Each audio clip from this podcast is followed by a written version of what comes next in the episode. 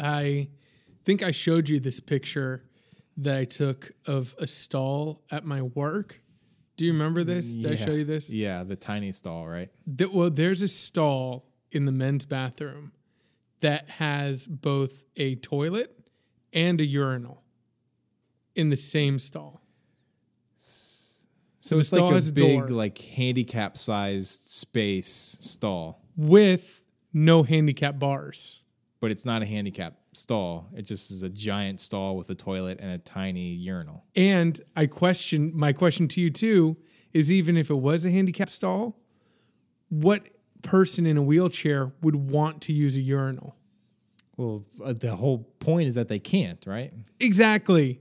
Exactly. It's it is literally the most superflu- su- superfluous thing I've ever seen in my life. You know, it, it, it's almost enough to become like a like a saying, like that's as useless as a urinal in a handicap stall.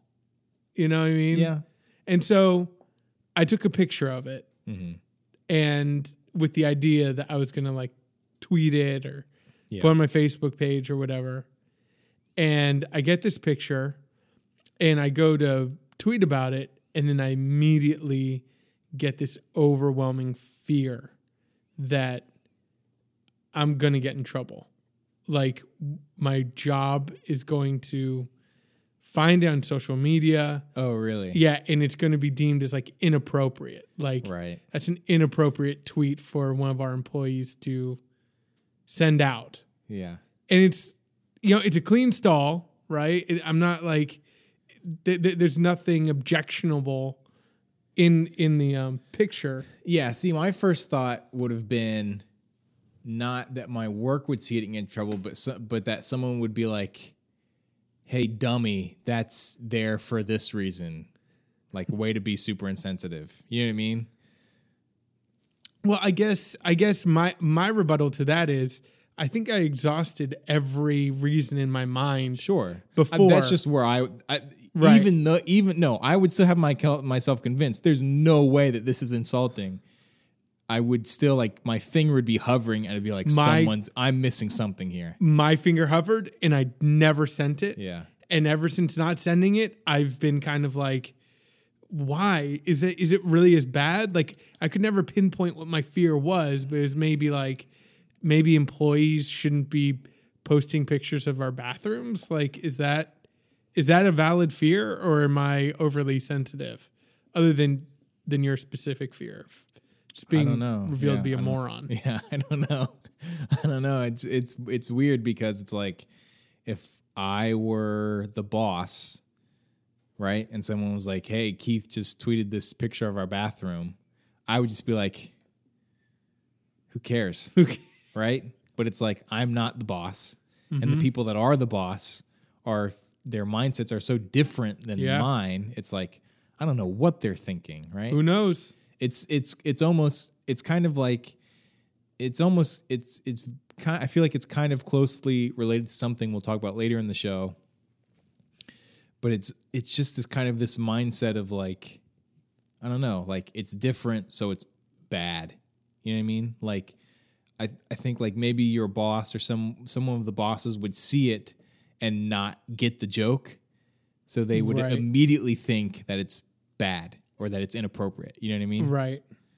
Yep, that that's what I was thinking. And then in terms of what it could possibly be, I just imagine like a very wealthy or smart person at the job, like having broken his leg or something, but literally not being able to pee, like sitting down, mm-hmm. and he like demands that they install urinal that he can mm-hmm. wheel his wheelchair in and pee until his his leg mends. Right. That's the only like and a, it's like a rainbow stream of pee from his wheelchair, you mean? because he can't. He's like, I can't pee sitting down. Right. You need to put a, ur- a urinal in there, right. Right. right. Or maybe you could just prop himself up and just hang on to the wall. while he peed. Yeah. Well, is it is it an outside stall or is it like on the other side of that urinal is there another toilet? Oh no, yeah, it's a, it's an enclosed stall.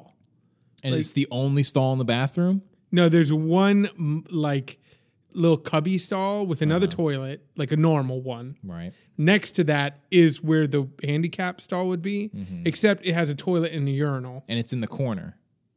No, it's like So it's on the outside. yeah, and then on the outside are just the rest of the urinal. That's what I'm saying. but, but but it's closed off by walls. Yeah. It's enclosed.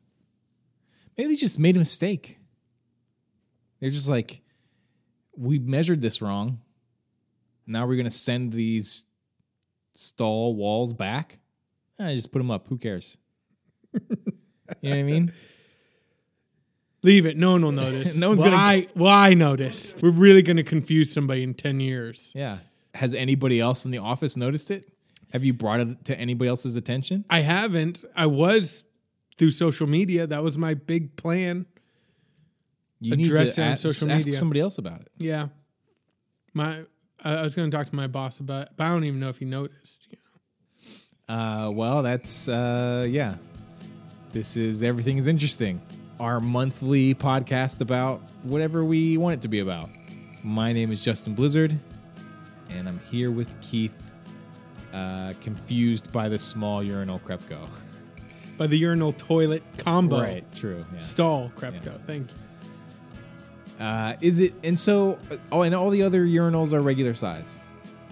So it's like regular. So it's like how many urinals are there outside of the miniature one? No, it, Two, one, three. see, I don't know if I've explained it correctly to you because it's not that it's like smaller, right? Like It's just that it's included with right, right. I mean, that looks tiny to me. That looks like a tiny urinal to me. Well, yeah, I, I think part of it's perspective. Like the toilet looks kind of small too. But yeah, I mean, it's kind of. It, to, to me, it's just the fact that both are No, I get it. I get it. in the same stall. Why? No, and then, and then outside that, yeah, they're like three urinals Right. on the outside. So that's what I'm saying. Maybe they just mis- they ju- just mismeasured it. Measured it, but once you're putting up the wall, who that's- working in a men's bathroom puts puts the wall and looks over and goes, "Oh, there's a urinal.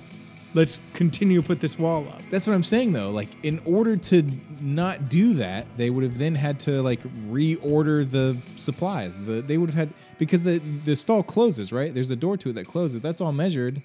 And they were like they were like they're looking at it and they're like like we either put this up and include this urinal with the toilet and just say screw it, or we send these walls back and get it and order a different size. Well, look, if you're a future contractor, put a sign up then. You know, just explain what happened. Just Yeah. embed it in the wall and just say this was a mistake of ordering. Right. We weren't going to order another, you know, wall. yeah. Deal with it. Yeah. All right. Well, today we're we're uh, we're changing things up a little bit. We're going to talk about three things in our main segment. We're going to talk about a movie called The Babadook that we both watched a few months ago. We're going to talk about the documentary uh, series called The Staircase. Uh, and included in that, we're going to talk about Serial, the podcast Serial that everyone knows about. And we're also going to talk about the Magician's. King, I don't even know what it's called. The Magician's Trilogy, I guess. The Magician's Land. That was the first That was one. the third right? one. That was the third one. The first one was The Magician The Magicians. King. The second one was The Magicians. Right? No, I thought the first one was The Magicians. Second one was The Magician King. Yeah. Yeah. I don't know. Third was Magician's Land. Either way, we're talking about the Lev Grossman trilogy of magicians books, and they all have magicians in the title. um, and then I think from then we'll just go into recommendations. That will probably take up all of our time. We'll just go into recommendations. We'll talk about last show's recommendation, which was a short story called "The Plagiarist," and um, and we'll uh, we'll close on that. But first, we will get into the Babadook. Um, we're going to take a break and we'll be right back.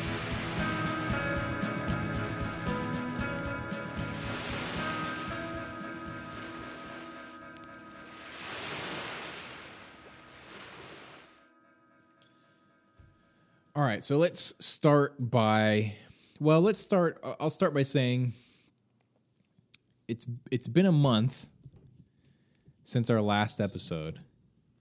And it appears that the monthly schedule is pretty much the only one we can stick to, right? Yeah. And it always end up it's and I'm sure it's my fault more than anything just because uh I guess I'm just not interested enough to talk about some of the things we see, but it's like everything we've promised to see at the end of an episode and then talk about always ends up being like not that interesting, I feel like.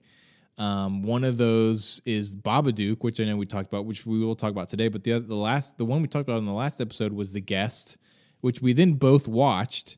But like, I didn't really think, right? It's like one of these movies. It was way super hyped, and then I watched it, and it was just was kind of like, I don't get it. Like, I don't understand why people are hyping this up so much, right? So it was kind of like, I think I lost interest in talking about it. So all of that to say, there have been a lot of those things throughout the course of 2014. Um, you know, since we started the podcast. So today we're going to talk about a handful of those things. The Babadook being one of them, um, which is it's an Australian movie, right? Yeah. From a woman director. It's her first time directing movie. Jennifer Kent. Jennifer Kent. Um, and again, it was one of those movies that, like, the way it came to me is like, here's this horror movie. It's terrifying and it's great, and you need to see it. And so we watched it. I think we watched it together, right? Because it was Yeah. yeah, it was. I came over here. Yeah, it was only available on Directv. so we watched it, and it was like I'll say this: I do, after seeing it, think it's a great movie, but I definitely don't think it's scary, really at all. Um, and so that was kind of like a disappointment for me. You know what I mean? Like I was I was expecting and wanting like a really fun, scary horror movie. When in reality, it just is like it's a great movie, but it's um it's a lot i feel like it's a lot more thought provoking and a lot more kind of like honest and relatable than any horror movie could be. You know what I mean? Yeah. And so it was like I, I so after watching it initially I was disappointed, right? Because I I felt like it wasn't scary at It all. It wasn't scary, right? Um, but then, you know, listening to other people talk about it, thinking about it more, and realizing how much I relate to it and how much like the message of the movie sort of like speaks to me and I can relate to, it's like I like it a lot. Yeah. Right. Um, so what did you what were your feelings of the movie? Like, did you think it was I think for me the biggest question is I've heard so many people describe this movie as terrifying, right? Yeah. Like the William Friedkin. that's what I was gonna say. R- William Friedkin describes it as the scariest movie ever, Ever. right? The guy who made The Exorcist. Yeah. So, I- did were you like? Did you find it scary? No, and and I feel like I had the exact same reaction as you. The first time that we watched it together, I walked out liking the film and connecting with a lot of other things other than the than the scare factor, right? Uh, of of the film. The scene that got me was in the first like 10 minutes.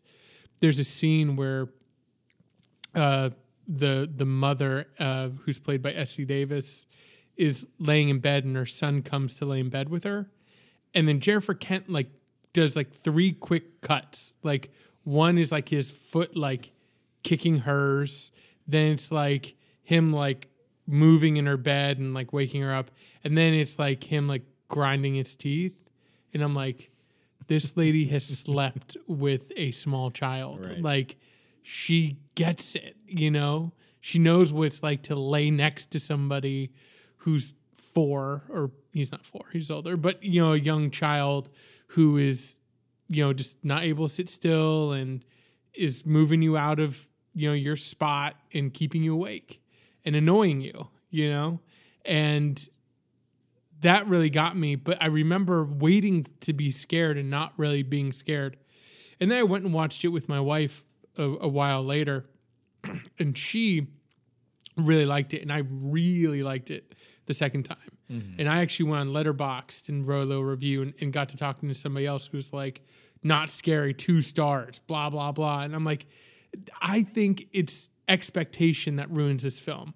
And that was right after William Friedkin said his thing. And I commented to them, I was like, do you think it's just based on the fact that you thought this would be scary and it wasn't that made you not like it? Because it has a whole lot going on if you actually think about it in terms of grief, depression, parenting, right? Single parenting. Um, it's it's like rich in that area, not so much in the scares, but yeah, I don't think it needs to be. Right. No, I, I agree totally. And there were a couple moments that I was kind of creeped out with towards the beginning with the book and stuff like that. But once I did key in on the once I had the realization that this is a movie about, for me, a movie about depression, it no longer became scary because it's like, okay, I, I, get the the metaphor, and now I'm I'm I'm just I'm so intrigued by the metaphor, right? That the sort of scariness of it is is taken away. But with that being said, the um the I, I want to talk a little bit about the the grief and the depression aspect of it. But the reason I think that all of that works so well, and I guess it's kind of a double edged sword because I feel like the the sort of mental illness metaphor of the movie, the me- the mental illness message of the movie works so well is because it's never once addressed, right? It's always it, it's never addressed directly, right? It's always um cased in the Babadook, right? It's always cased in this sort of very pot boilery horror movie plot. Cliche or Right. You know what I mean? It's like Mhm. like the movie the movie never uh behaves, I guess, as if it's not a sort of run of the mill horror movie. But in reality, it's this really sort of smart and intricate and touching metaphor for mental illness. For me, it was depression. Other people, um, you know, uh, on the slash filmcast, for them it was grief, which for me, I think there's a very distinct difference between grief and depression. And I feel like the movie was more about depression than it was grief. I feel like um I and you know, based on your interpretation, I feel like it can go either way. But for me, I feel like the the the the grief um that she's that she experienced from the loss of her husband, from her husband dying, then morphed into a depression that is what the Babadook was. And so that's what you see her trying to control. I don't feel like grief is, you know, at the end of the movie, is, the, at the end of the movie, uh, spoiler alert, the Babadook is kept in the basement, right? And I don't f- feel like grief is something that you have to lock away, right? Mm-hmm. Whereas I feel like depression is something that you do have to lock away. Mm-hmm. Grief is something that you live with every single day. It never goes away. Right. Right. It's always kind of there. There's a very sort of there's a very distinct cause for your grief, right? In this case, it's her husband dying. Right. Whereas depression is kind of it's nebulous, right? It's like you don't know where it comes from. You don't know how to control it. You don't know, you know what I mean? It just is like you can guess on a lot of it, but then it can just randomly pop up for no reason, which I feel like is what the Babadook is in this movie. Yeah, and I I feel like there's something to if you're just taking analogies very literally, where grief, I mean, isn't the idea to like let grief loose, like to feel grief and to let it kind of wash over you, mm-hmm. whereas depression is something that you always wanting to battle because the idea is if you sub, succumb to, to to depression, that that's where really bad things can happen. Whereas grief is something that could be something that's overwhelming, but could also be something that's like kind of cleansing or you know to just yeah yeah you know cathartic. And it's not like it goes away, but I guess I would agree if if we are taking it very literally that a monster is a better representation of depression, Yeah. right? Grief would be some kind of hybrid, right? It would be some kind of. Uh, I, I, I the the first genre that came to my mind is not funny and not what I want to re- represent. So I'm not going to say that, but uh, but yeah, it seems like it's. I, I guess I could agree. Didn't I mean? Didn't somebody on Slash Film also say like alcohol, like it, it's substance like- abuse was what they right, like took as? like drug addiction. yeah, I, I think I think there's a certain element of the film that's like it reveals more about you than it. But Exactly. But but, but No. I'd agree with your with your point that it's it'd be more about depression in my mind. Yeah, and, and like I said, I think that's what makes it so great is that it's it's it never you know what I mean? There's never the movie doesn't end with with her being like Mommy's depression is now kept at bay, son. It's okay. exactly Right. like the, the I don't know if the word depression is even said in the movie, right. right? Uh, and that's what that's why it works so well is because, like I said, it's it is treated like just a standard horror movie throughout. Um, but then it's at the same time you get that little bit of disappointment where you're like, it's not it's not really a horror movie. It's not really as doesn't really work as a horror movie. I guess for me it didn't at least. And so that's what made me feel somewhat disappointed about it. But at, but at the end, like I said, thinking about it more, and then and then and then realizing like this is this woman's first movie. Yeah. it just it, it, it was really good. I liked it a lot. Yeah, I think it's my top four of the year on on Yeah. my Letterboxd account. Yeah, and one thing that we noticed while watching it, I remember us talking about this, that maybe um, maybe this is like an Australian thing, that like this is just how the Australian houses are, right? But you remember how everything on the, The inside of their house is like blue, right? Oh, yeah. Like like you go in the living room and like the walls are painted blue, and then like all of their furniture is blue. Like everything is blue, and then you go in a different room and like everything is white. Like literally everything in the room is white. it just was like a weird set design that I don't know. That's like, is that like, is that just like how Australians decorate their house, or is that also supposed to be like, is that part of the like the metaphor, right? Yeah. Is it just like everything is is gray and um sort of dark because it's Monochrome. representing her her mindset, Her right? mindset, where yeah. her mind is at. Yeah. Yeah, I, I'd have to probably watch again with that in mind. I remember commenting on it, but then I think the second time I watched it was to me felt like the first time. Like I was still connecting so much with the story. And I think that's a sign of a good film is upon rewatch, you're not like, uh, let me let me focus on what the weather was like when they were filming these scenes because Yeah. you're just looking for something to be interested in because you know, you know what's coming. Yeah. With with the Babadook, I think I would still really invest in the story. But um yeah. Good Yeah. great film. Yeah, Babadook, really good. I don't know how it's available now, but it's I would recommend it with the caveat of like Don't go it's in not a horror movie. Friedkin's. Yeah. I, I I remember there's a, a film critic on Letterboxd that I talked about quickly, and I was like, I wonder if you could do a piece that would like examine these blurbs that you know people give filmmakers give mm-hmm. about their films like that and the impact they have on expectation because it has to hurt. The end result has to be kind of maybe potentially harmful because people are going to walk out saying Right. okay at least i saw this film but it was not scary and i hated it you know, Yeah. whatever. Yeah.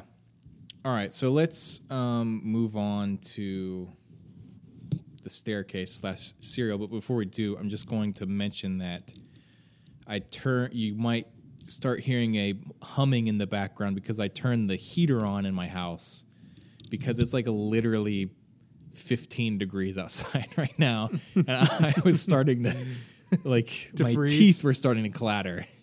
As I figured it'd be better to have the hum of our heater in the background than for me to sound like a bad like Halloween skeleton while I'm trying to talk about things. And now I'm here my- with the Babadook. Um, oh my gosh, and now my my my windscreen keeps falling down. Okay, so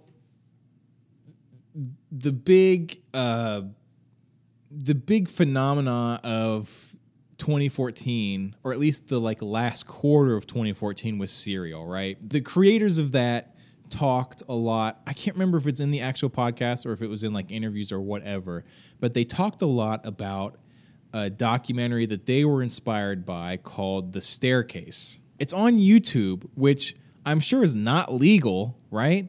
But like no, no. A, a lot of times it. I mean, I mean, look, it's uploaded by some random guy. Okay, Right? It's well, not then- like Sundance's YouTube channel. But I typed in the staircase to see how I could watch it. And the very first thing that came up was this YouTube link to a playlist of all the things. So I was just like, all right, well, and it, and it wasn't like a video of the guy recording it on his. no, it's the straight up documentary, giving right? his commentary. So it's on Sundance. So so the staircase. It's an eight part. Well, te- it, technically it's a ten part documentary. The parts are forty five to fifty minutes long.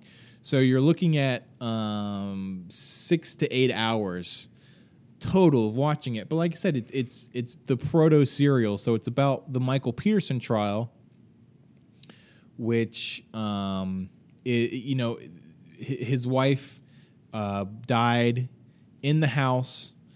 No one knows how. Right? That's that's the basic premise. You watched it a long time ago. You said you watched it when it first came out, mm-hmm. which was oh, I don't know when. It was a long time ago. Yeah. And you haven't seen it since. No, I, I rewatched the first episode when Right. Serial was going on because I was like, I think I watched this, and then after seeing him with his pipe walk around his house, I was Right. like, oh yeah, I, I definitely saw this. I remember this guy. I remember Can't forget him. pipe smoking. So I wanted to sort of use. So I wanted to first of all recommend that everybody go watch that, The Staircase. It's it's just is super good. Um, and then there's all these other tie-ins to it, like the like the, the criminal podcast that we were talking about. So there's like this crazy theory involving owls and what could have happened in the murder that I won't go into. So if you're listening to this, you can look into all that stuff. The criminal podcast. It's one of the first ones too. Yeah, it's the very first episode Yeah, actually of the yeah, criminal podcast. Um, but let's talk about Serial for a little bit. Um, just sort of, I guess, what was your? I, I, I- let's say this: a, few weeks removed, right from the show. The show's been over for a few weeks. There's been a lot of um, supplemental stuff going on with different interviews um, on different websites. But a few weeks removed, how do you feel about Serial? Do you find yourself still thinking about it? Uh, Has it affected you in any way? I I have no delusions of grandeur or that my, I'm going to have any more insight than Sarah Koenig or, or whoever else. So I actually am one of those people who I let the information come to me. I'm not one of those people who's like actively on Reddit and like reading up and like researching and wanting to find out more.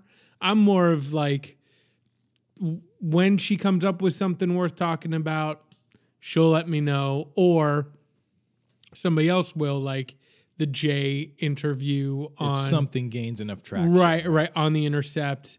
You know, I'll I'll read that and and stuff. So, I mean, since then, it's not like I've been exposed to any more bombshells, but after reading Jay, after listening to some people, after reading a few articles, I my idea has not shifted from. I mean, I, I'm not going to say like first episode or whatever because I went in with an open mind, but once all the facts were laid out of saying Adnan had to be involved in some way, shape, or form, he had to be involved, and um, there's not enough there to convict him. I don't think. I agree with Sarah Koenig on that, but there's no way he's as innocent as he's protesting himself to be. In my mind, it's nearly impossible. Yeah. What about you? Yeah, I, I agree. I, I think um, I, I pretty much agree. Eh, You know, Sarah Koenig um, ended the podcast by saying basically, there's no way I think there's enough evidence to convict. And on most days, if you ask me, I'm going to say he's innocent. And I feel like I agree with that, except for I would say on most days, I think he's guilty. But I in no way think there's enough evidence to convict him of the crime. What one thing that I struggle with is the fact that if you get down to the bare bones of the case, right? I feel like a lot of details are used by both sides to obfuscate, you know, the truth. So either side, you can get caught up in details, whether it's Yeah. you know, Adnan being like, I cannot make it from school to this, you know, parking lot after, you know, in the time that I would have had to. And then Sarah goes and does it like, oh, you can. You know, it's like, whoa, well, I couldn't if I, you know, and it's Yeah. like it's it's endless and it's that stuff isn't helpful. But if you get down, like, what are we really talking about, right? We're talking about two guys. One of them confessed to being an accessory to the murder, right?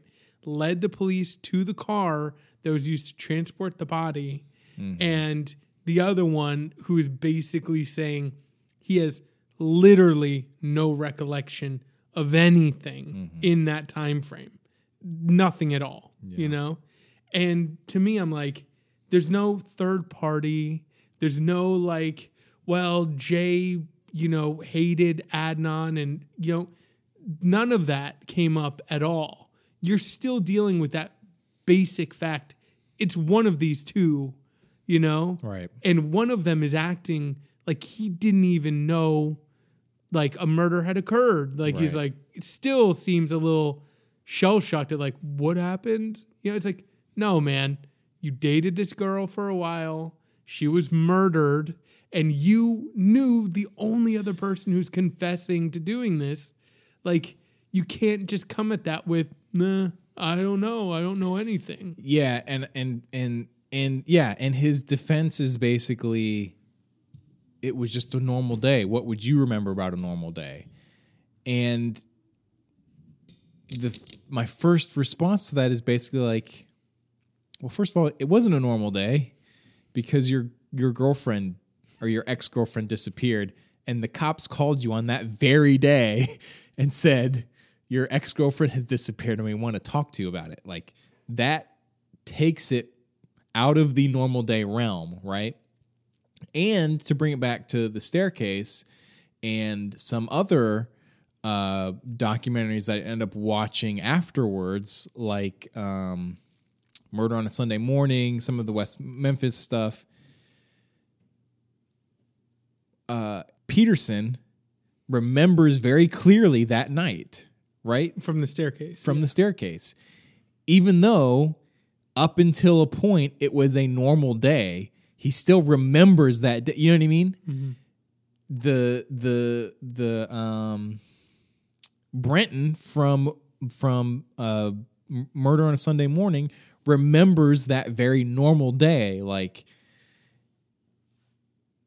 you've got to do better than just I don't remember. You know what I mean? It just doesn't work. Well, yeah, I heard somebody say the the problem that everybody has with Jay's story is how much that he that he altered it, right? But some of those key facts still stayed the same. You know, seeing Hae's body in the trunk of a car, whether he's at the Best Buy parking lot, his grandmother's house, or whatever, right? And they were like, I think people are getting too caught up in the fact that Jay's story changed throughout time, especially you know he's a teenager, whatever. Um, but Adnan has never given a story, right? Like, like he's never even said anything. So you can't sit there and say, "Oh, Jay's a liar, Jay's a liar, Jay's a liar," and then Adnan gets to not say anything and be like, "Therefore, Adnan's telling the truth." Like Right. Adnan hasn't even tried to tell a story. Yeah. You know? And I thought that was interesting. It's like, yeah, I actually would probably give more credence to the person who told a story that kept changing a little bit if some of the core facts of it were, were true Mm-hmm. versus the one who sits there and says, I don't know anything and uh, believe me, you know? Right. Yeah. Yeah. Um and and just to to the something that I kind of felt with this with with Serial and I wonder if you felt the same way. And I, I, I certainly feel it now, having seen the staircase, having seen kind of the source material. You know what I mean? Yeah. like like I was I was just mesmerized by the staircase. Yeah. Whereas with Serial, I want to say around episode after episode seven, The Innocence Project. I can't remember which one. I, I think it was the one right it was the one before right before they interviewed Jay. Or Okay. right before they had the, you know, we went to Jay's house episode. It was either that or it was the one where they're like, now we're going to address the Nisha call, right?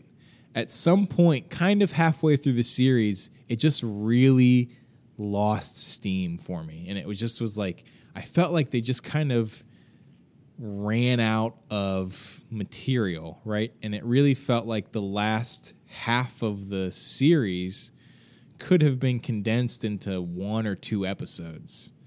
Um, and so I kind of just, and I didn't see a lot of people expressing that opinion. It just kind of felt like, um, and I think you mentioned that this that the AV Club people had talked about it a little bit, but it kind of felt for me like it reached a point where it was kind of like we've presented to you. It, it, I guess it kind of felt to, to a point where it was like I think they they got to the they finished all the episodes where they had all of their like prepared information and then the rest was kind of like and then this is all the stuff we've discovered since we started doing since we've given you all this other work you know what i mean and all of that stuff kind of felt like i think what it was which is just kind of like superfluous you know what i mean like like at, at, in the last episode or the second to last episode they're interviewing the guy that jay worked with at the porno Yeah, store yeah. and he's just like blowing steam up their asses basically right like he's just like reiterating reiterating everything that's already been on the podcast and then he's acting like and then he says something like oh yeah i think uh his name was adnan or something like that it's like he has one of those moments where it's like Yeah.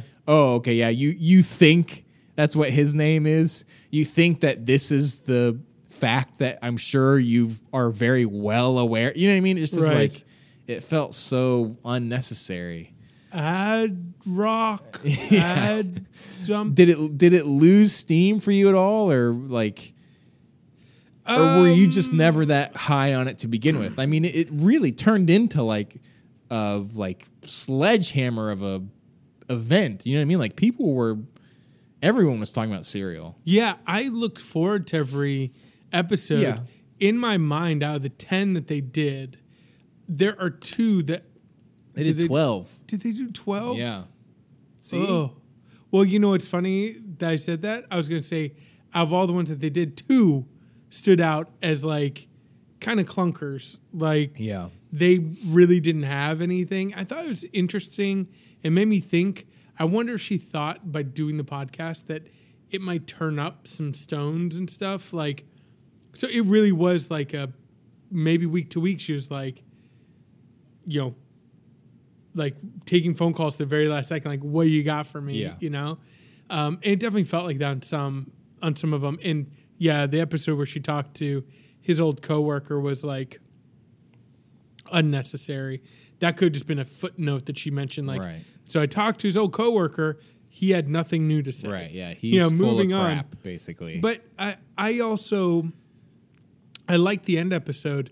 Do you wish that they would have given a little more time, or do you think they could have given more time to, like, kind of playing out some more scenarios? Like she she talked about, she's like, believe me, we have played every scenario, like behind closed doors, and I was like, I maybe would have liked to hear one of not you coming at the end of it and being like, "Here's my final statement," but hearing some of those like, "Here's the craziest thing we came up with. Here's something else." Well, that's kind of the thing, and that's kind of the criticism of of of her work, right? Is that she was too pro Adnan, and to to the first point, I feel like the problem is like like you just said, you have the defend you have Adnan, the defendant, who literally does not have a story. He has nothing to contribute except for the fact that he has nothing to contribute. You know what I mean? And then the other ha- half of the story is Jay, which that story is never consistent. So it's like, so what do you do with that? You know what I mean?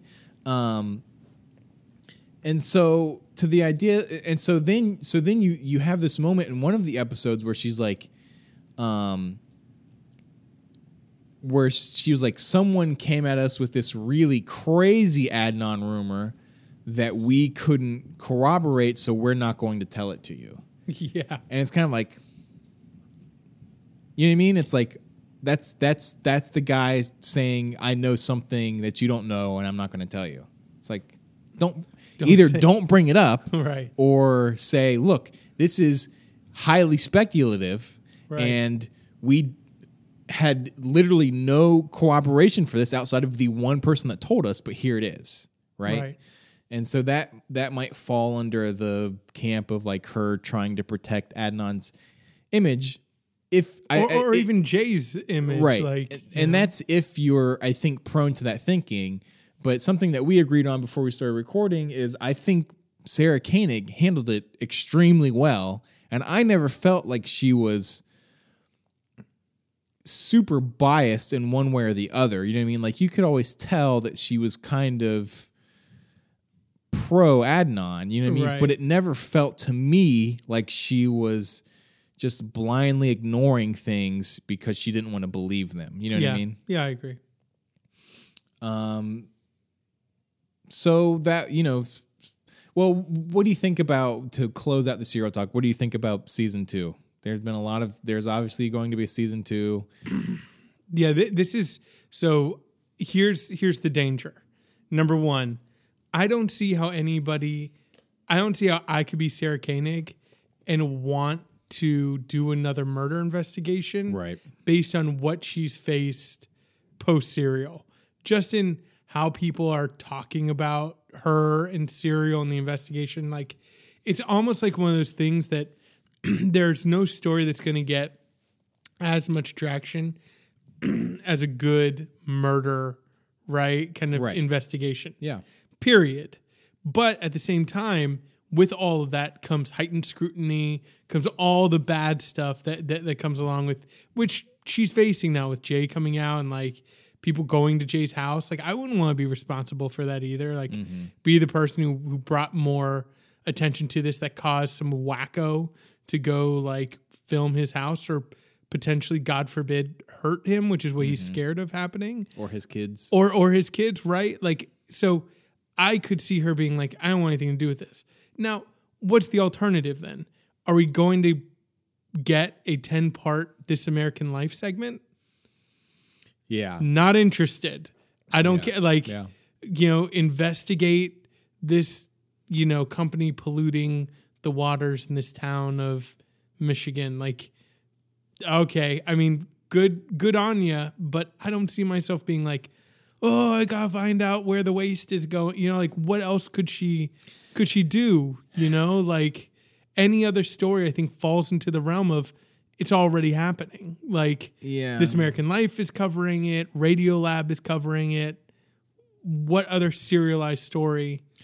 Yeah, Could she- I'll could she tell? I'll you know, she's done a lot. You know, she's obviously done a lot of episodes of This American Life. The one that I think is most popular and that comes to mind immediately is the Doctor Gilmer and Mister Hyde. I think it's called, and it's about.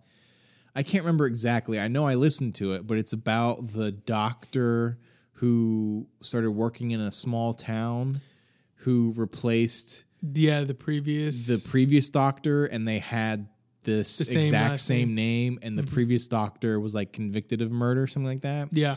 So that's something that could be interesting. But then there's another episode of This American Life, and I I don't know if there's this if this was a Sarah Koenig story, but I feel like it was. But there's another episode of This American Life about the like. Remember the one about the like? I think he was like a. He was like a man. What was he? I think he was like a, he he worked for the school system. He did something for the school system, and he just started like consolidating power and firing people and taking over their Yeah. Yeah, I responsibilities. remember that one, You remember uh-huh. that? I and I thought that was really interesting, and I feel like that could be interesting for a multi-part. That, but that's the thing. You just have to find. That's the thing, and I think that's what they are probably trying to do with the first season you just have to find these characters who are so out there that it just is unbelievable, right? Or there's that just their stories are naturally compelling, and I feel like that's probably what they're trying to do with Adnan. The problem is Adnan he has a story obviously, but he's not telling it, he, and he's not willing to tell it. So Yeah. I mean, I, I would be shocked. I'd be shocked if, if she does another murder investigation. yeah, I don't think that's But but happen. but she has to find something something interesting They can keep up a multi week investigation. Like I don't Yeah. even know if that if that doctor one could keep up. That was really interesting. Right. No, yeah, it, but it Yeah, it would be 12 you know, weeks. Right. Yeah. Yeah. All right. Um, moving on to our last topic, we're going to talk about the Magician's trilogy. Lev Grossman wrote three books: um, "The Magicians," "The Magician King," and "The Magician's Land." It's about uh, a what starts out as a high school graduate, college freshman, Quentin something or other, uh, who discovers he has magical powers, and uh, it, it was it's it was basically compared to I think ye did you recommend it to me originally or Yeah, I I kind of feel like uh, I'd heard a lot about it. It's and gotten a lot of great right, press. right. But I think that you'd previous because I think when I mentioned to you, like, oh yeah, yeah, yeah, and then really quickly we we picked up and we both Yeah. started reading it. Yeah, Um, so it, and it was kind of um, I remember the blurb, and you're, we were talking about blurbs earlier. I remember the blurb for this was, which is such a turnoff. This this this blurb or recommendation is like Harry Potter for adults or something like Right, that, right? And it's kind of like, ugh. But yeah. I mean, I guess that's kind of what it is. I never read Harry Potter, It's so I don't, not. So I It's don't really not know. at all. Yeah. So, um, but it, but the first book kind of is right because he's at a magic school for most of the first. Yeah, book. sure. He's at a magic school, and you know, I mean, right off the bat, I can say one thing that I really, really like about this series is how it portrays magic. Like, Yeah. I like the fact that magic is seen as like really hard work. Mm-hmm. It's seen as like an extension of the sciences, um, and it's seen as being very like dangerous. You know, if you really, really want to push in, like you could kill yourself any second. You know, messing with this stuff Yeah. um, and it's it's just a lot of hard work, and I really really like that and appreciate that about the whole series. Is that it's not just about like waving a stick or even doing these. It's about understanding the principles of magic and then being able to like harness them. You know, Yeah. and I thought I thought he he conveyed that really really well. So, I mean, that's one thing that I really liked about it. But it's not it's not Harry and I guess that's that's one thing. Art always suffers in comparison, right? It's its own story. Sure, it involves a, a magical school, and so is Harry Potter. But literally, that's where they depart. Yeah. You know. Uh, so before we talk about the last book in the series, The Magician's Land, let's. I wanted to get your uh, just like a quick recap of what you felt of the first two books. Um, so the first book I thought was interesting. Um, I didn't find it. Uh, you know, again, if we're going to compare Harry Potter, Harry Potter transported me into the world. The Magicians was a little harder for me to get wrapped up in, um, and I don't think that that's what Lev Grossman wanted to do as much. He wasn't trying to like build out a world and create a game called Quidditch and Right. you know like, all this Although stuff. there was a game, Yeah. Oh it was yeah. like a card game. Right? Yeah, yeah, it was like a tiles game or something. right. There was a game. and um and and I, I found Quentin to be kind of annoying of a of a of a Yeah, that was the biggest flaw of the Yeah. series in general. yeah I'm I think I think he was one of the biggest issues they had because in the second book the second book drove me crazy Yeah. because I feel I feel like all the action was driven by Quentin making the same mistake and being shocked at the same results every single time. Spoiler alert, the second one involves them jumping between the real world and this magical land called Fillory and he finds has this ability to like open up these doors and he's just like walks through one one time ends up in the real world is like crap but gets back later on in the book what does he do Yeah, halfway through the book, a door opens he walks yeah, through it again The, ex- literally the exact same thing happens, and you just start over halfway through the book, and it just is like the second book was was I hated the second book. Oh It was man, I couldn't stand it, and I was like, Quentin is so stupid. Like, Yeah. and that's not even his worst trait. Right. Yeah. And the and yeah, the, the first book the first book was was good despite Quentin, right? Despite the main character. The, the- all of the stuff of them going to school was really interesting. Like you said, the magic sort of being treated as a science. The, the, the the Chatwin background of the of the right. children, The background. Richie found right. Fillory Um, was interesting. them um it was in the first book where they um they transform they transformed into birds right and that passage still sticks with me like that was a great Yeah. passage of them um, just the way it's written and the like amount of description it goes into is, was really good um, but y- but it's still centered around this character who is just very selfish, very immature. Like you said, he's just but has terrible decision making skills. Just stinks as a character. He's really not redeeming in any way at all. And ultimately, his actions at the end of that first book cause a very likable character to die. Right, and it just is like like ugh. And then you get the second book, this guy who is still unlikable. And then you have this story that is kind of like meandering along and is not very interesting. And then at some point it just resets and totally starts over. It's like the whole first half of the book is them trying to figure out how to get back into Fillory. And then literally they get into Fillory and he makes the exact same mistake he makes at the beginning of the book and goes back into the real world. And it just is like, oh my gosh, like what? yeah, Um, so yeah, so that's the first two, and I think that was kind of the general consensus too. I, I think a lot of readers were down on the second book. You know, like I said, did you feel? I? I mean, maybe I didn't research enough. I felt like glowing reviews all the way through. yeah, no. The, now the critical praise has been the same throughout Okay. all throughout all the books, but if you go onto like Amazon, the reader reviews for the second book are not very good. At least that's how I remember it.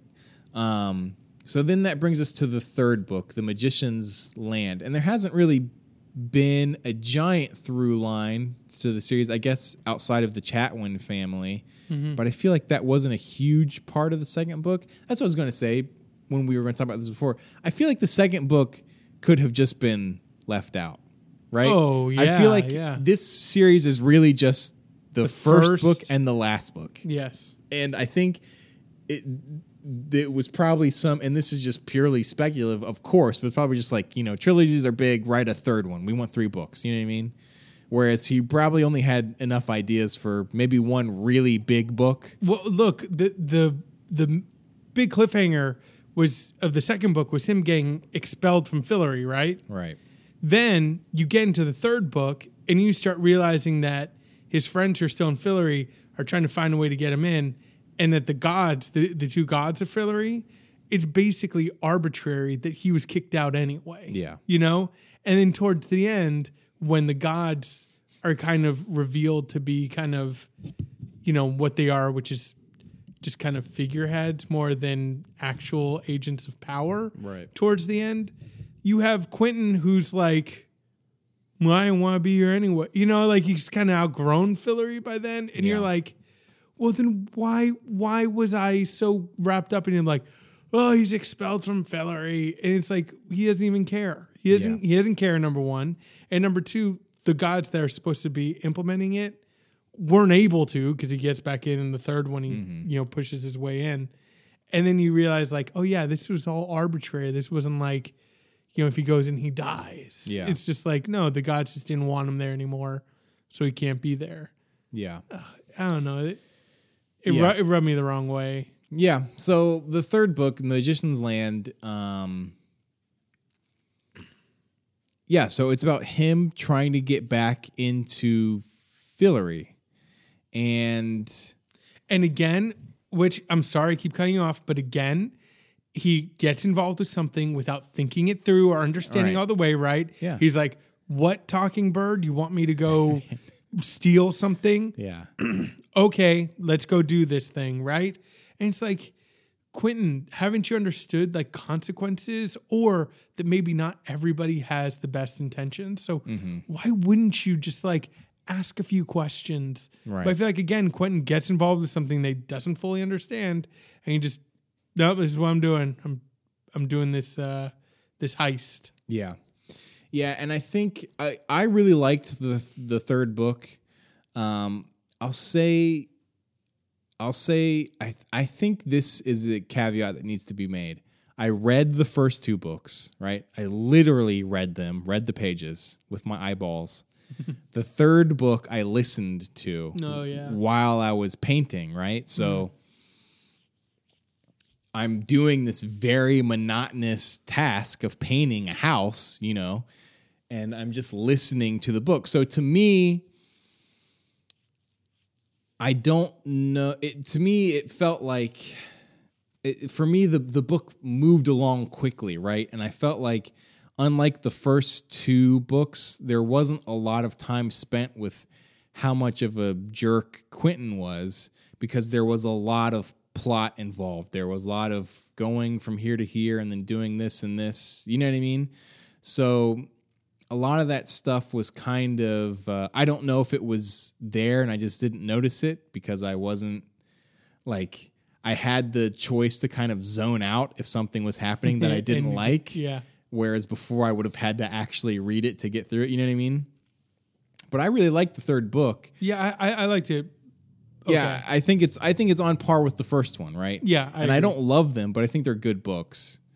Um, but I like you said, I think the chat. I think the most interesting thing about this series is sort of the Chatwin um, backstory, right? Yeah. and I thought that was handled really well. Yeah. I agree. And one thing I wanted to ask you about was the something that really bothered me about the second book was the way it, it ended, and and they had this um, character of Julia who is the the back the narrative is back and forth in the second book. It's Quentin and Julia. You're getting each side of their stories, and you're getting Julia's story of when Quentin was away, and then it ends. And this whole time, Julia has been like despondent and nobody knows what happened and but and then it ends with this like really graphic terrible rape story of like what Yeah. happened to Julia Yeah. and it felt to me really I guess like exploitive and like unearned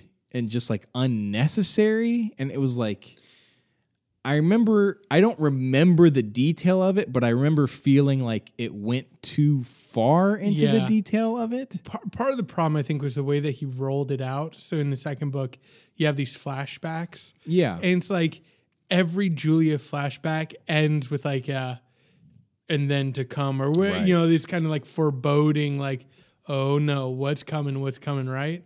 And then you get to the reveal, and you kind of secretly hope that an author's come up with something a little more, especially in a world of magic Right. that there's something new that somebody could have been, you know, exposed to. I had to take part of this black art where I had Mm-hmm. to, you know, a piece of my soul had to be given to keep this entity alive or I don't know, whatever, right? Oh, that's horrible. That's terrible. And we need to help you out get that back. Versus, oh, she was raped. Yeah. Right.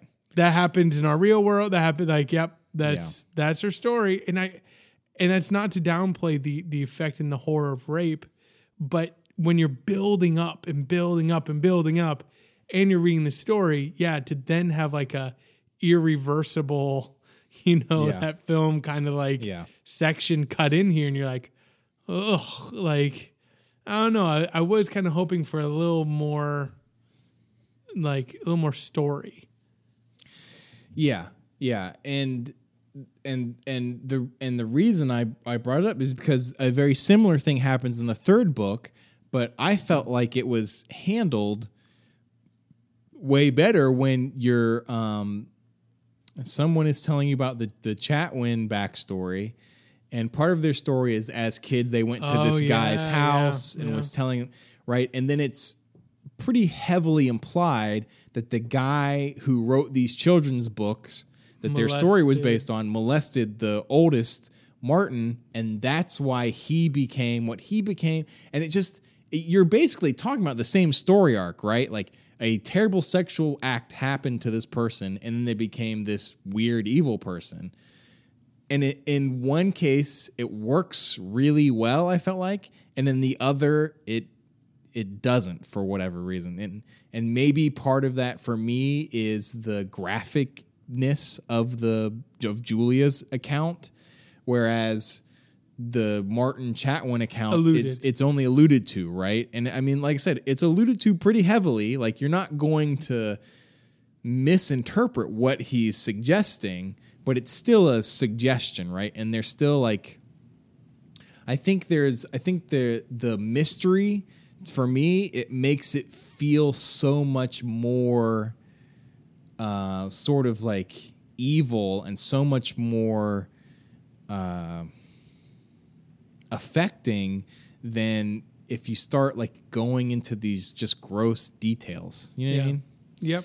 Uh, so let's talk about. Well, f- let's finish by talking about kind of maybe the most important part of any trilogy. I feel like, which is the end, right? Like you want this huge amount of time that you've spent, that you've invested in any series, to eventually build into something satisfying, right? Were you satisfied with the end of the trilogy? No. S- not at all. So the the end so the end is basically Fillory is dying and this giant war starts taking place within Fillory. Well, yeah, Fillory starts crumbling and animals are turning against each other and things are coming alive and Right. beasts and trees and and basically it's like everyone it's like Fillory's eating itself. Right. And it's And all can you be- remember why that's happening? because the gods are not willing to kill themselves. right. That's right. Sa- sacrifice themselves. That's right. One of them is and one of them is not. right. and Quentin breaks into the world and finds him like off on a little island and he just can't kill himself. But you know, these gods need to sacrifice themselves to bring in the new one. Right. So it's kind of like an arbitrary cycle of like they find out the world was created by well, like a horse or something. I can't remember. It was created by some animal, and then these two what were they? Sheep? No, they're rams, right? Rams These now, now, now passed on to rams. Right. These Yeah. two rams were then sort of selected to be the gods, and now their time is up. And they have to, in order for Fillory to continue on, they have to sacrifice themselves. Right. And what what I found unsatisfying is again, Quentin, you know, comes in and he helps facilitate the death of the two rams. And then he becomes the god mm-hmm. and rebuilds. And then he immediately passes the god part on, and Fillory becomes a land with no god Right. and that's like seen as like victory for all, right? But I'm like, seeing as Quentin is now the god that can live as a god of Fillory, but will eventually have to sacrifice himself, Mm-hmm. is a satisfying, like fitting end. Right. It's both kind of, you know, triumphant and sad and horrifying a little bit, Right. right? And I think kind of ties into and especially for Quentin's character, who has been so selfish, who has Exactly. been so unable to make good decisions. Exactly. Yeah. And and you know, people have died, you know, around him and Right. partly because of him. So now this is this is fitting, right? And then to arbitrarily have that reality be like, oh no, Quentin just it just passed from him. And now he's he's back to being like, you know, who he wants to be, and he can go live his life how he wants in another magical land because he gets to create. Then he gets to create his own world again. Like Quentin literally Well- well, no, gets doesn't he- every good thing that could possibly happen to him. It's just like an endless spoil of riches Right. Get dumped on him. Doesn't he then go and create his own world? But then it turns out that that world just leads back to Fillory, right? It's like an extension Yeah. because because the sofa um uh horse or whatever yeah, yeah, that's shows right. up Yeah, it's like he and- and it's like, oh, we're he, he didn't create a new world. He's still in Fillory. right or, but but it's his it's his right Yeah. and he's like making a big deal of like I don't want to go to Fillory right now let's explore this and uh yeah to me it was like oh my god like Lev Grossman did you fall in love with like are you, did you misread Quentin as like the perfect hero all the way through because I read him as far more conflicted, Right. who deserved a far more conflicted ending than literally. It's like three great endings for Quentin, not one bad, on a story that was like, "Ooh, this could end badly. This is interesting." Yeah, and I remember listening to it. I remember feeling like it was kind of like just a cheap shot at religion. You know what I mean? Oh, to me, I just remember feeling like, like this is he. This is purely just to be like, things would be better without a god, which. Fine, I, I Yeah. don't care if that's your not a new opinion thought. but like it doesn't work for this story that you just spent you know a thousand pages writing and and it wasn't something that you were really addressing early on Right, anyway. exactly, Like like it, yeah. Now it it did make me think of another trilogy. Have you read his Dark Materials by Philip Pullman? no um, Golden Compass, and that that trilogy is one of the best trilogies in terms of literary fiction ever, ever, ever, ever. And it is all about the death of God. It's all about kind of building up to this realization that Lev Grossman kind of tacks on, and it made me think of of his Dark Materials, and then get embarrassed for Lev Grossman because I was like. Ugh, like read Philip Pullman. Like that's how you do this. Yeah. You don't in your last chapter be like, by the way, this whole story was about God and religion, and uh, it's better if he never existed. Yeah it felt like a was- Boom, drop like, mic. it felt like a bad ricky gervais joke right Right, kinda right, like- it's like you got to work it in there somewhere right right. Hey, you like uh, the Office series? Well, guess what? god's Last episode, yeah, God's dead.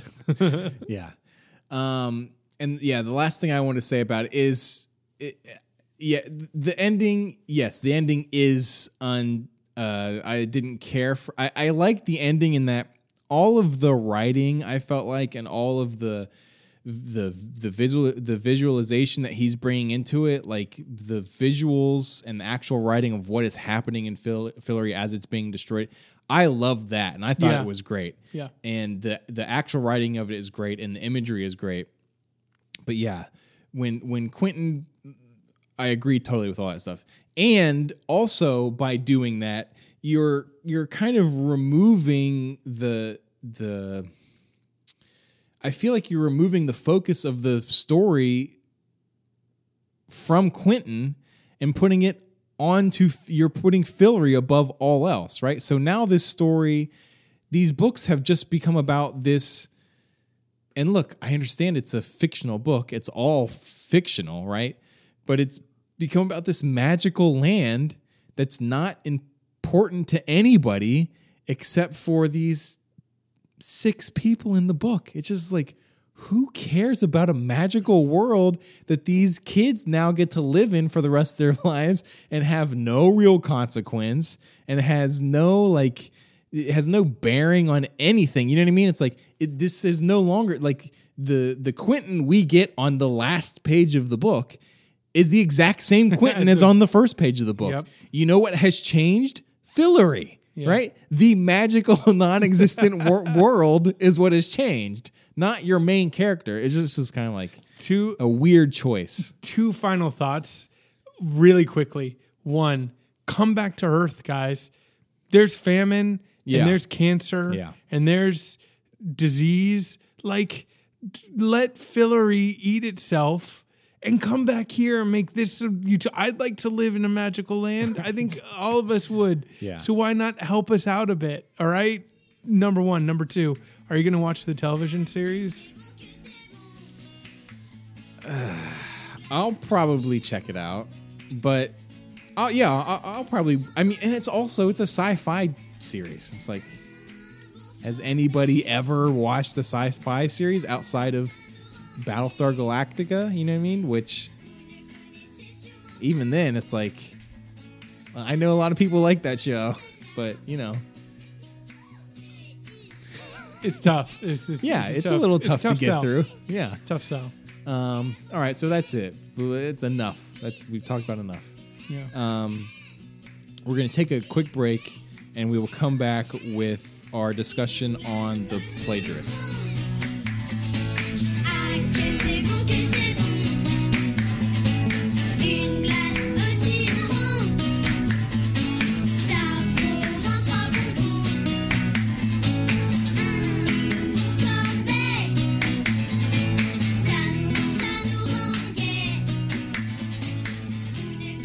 Right. So the so last episode I rem- I recommended to you a short story that was recommended to me um, from a listener whose name is Rob. He is on Twitter at his his Twitter handle is at shiny underscore Rob, and he recommended the the story to me um, after listening to our leftovers podcast. But the story is called "The Plagiarist." It's written by a guy whose name is Hugh Howey. Hugh Howey. Um, and it's a short story that's available on, you know, Amazon. Nook A guy store, on the. Nook for 99 cents. There you go. So what'd you think? Uh, I thought it was really good. Um, I think it's a it's a brilliant short story idea, Yeah. um, which I think is 80% of the battle with short stories. yeah. It wasn't as like revelatory as maybe he intended it. I don't know how far ahead you saw the end coming. Pretty yeah, I saw it pretty. I want to say probably. I'll say this: I was not surprised by the ending at all. when when he was obsessed with this other world Right. and when it was going on and on and on really hammering it home like Right. All his life is in this other world i was like he's in the same Right. situation Yeah. like it's like no that was the ending that had to happen Yeah. and i think that's the other side of like a satisfying ending that people have lost sight of in this world of lost and all that other stuff is like endings like don't underplaying your expectations. right Yeah. endings don't have to surprise you if they make sense with the story that you've told and it is the best ending Yeah. go with it. Don't overthink or think yourself out of it or try and like oh we just need two more twists and then we've got it. You know it's like Yeah. no. If it's a great idea that's seen through like yep his world is gonna end and he's stuck there and that's a pretty profound like circle to close. Yeah, yeah, and um, I agree. I totally agree. I, I really love the story. And instead of you know going into detail about what the story was or about, I, I would just recommend that you go to Amazon or whatever and pay ninety nine cents to read it. I mean, like I said, it's ninety nine cents. You can read it. What I did is I don't actually have a Kindle, but you can use the Kindle app, quote unquote, anywhere So I read it on my like literally on my work computer. I just bought it and downloaded it to the Kindle app on my work computer. Yeah, yeah. Um, so yeah, the plagiarist Hugh Howey. I, I love that he's a haiku, like a f- like famous haiku. Like I think that's Oh. really smart and funny. Yeah, too. yeah, yeah. Oh yeah, that's right. That's right. He's Like, a the character is a is a poet. Like right. He's he the writes- Shakespeare of haiku, just right, haikus. Just haikus. Yeah. Um. All right. So do you have a? What's your recommendation? Have you read The Lawnmower Man? No. Okay, Is that a short story? yeah. It's not the movie, The Lawnmower Man. I I've never seen the movie. Don't. Is the Lawnmower Man movie the one with the Has to do technology. I right? It's like the computer head, but that's not like. Yeah, I don't think I've seen the movie. All right, so the Lawnmower Man by Stephen King. I will read that. it it deeply unsettled me, and Really? and and and I'd love I'd love your take on it. Okay. All right. Well, check it out. Um, but but that's it for this show. Uh, you can get any information on our show, any links for the stuff that we talked about uh, in the description uh, on our website, brownbluewhite.com. You can follow us on Twitter. The show is at brownbluewhite on Twitter. I I have a uh, I have to say I at this point in my life I have pretty much given up on all social media whatsoever. So I don't have Facebook. I don't use I don't have Twitter on my phone anymore. I'm not looking at Twitter. so I will give you my Twitter handle, but you should give me your Reddit name. You're Yeah. active on Reddit, right? Yeah, kind of. I mean, I lurk on Reddit more than anything. I don't really post very much. Outside of like boring, like I have a problem, somebody give me the answer things. But uh, um, I- I'll check in occasionally. On Twitter, I'm at Blizzard with nine Z's. Keith, you are on Twitter. I'm on Twitter. What's the best way to to? At things come right, Okay. you'll get uh, some sporadic retweets and um, and some originals. Maybe you'll get a uh, tweet about the toilet stall. Yeah, you never know. If I can get over my phobia someone builds fired. up the courage. yeah, so uh, thanks for listening, and uh, you know we'll be back in who knows, no month, no right? no longer than a month, a go. month at the least. We'll cobble something together in a month if we don't have anything else. There's to look forward to promise. cobbling together.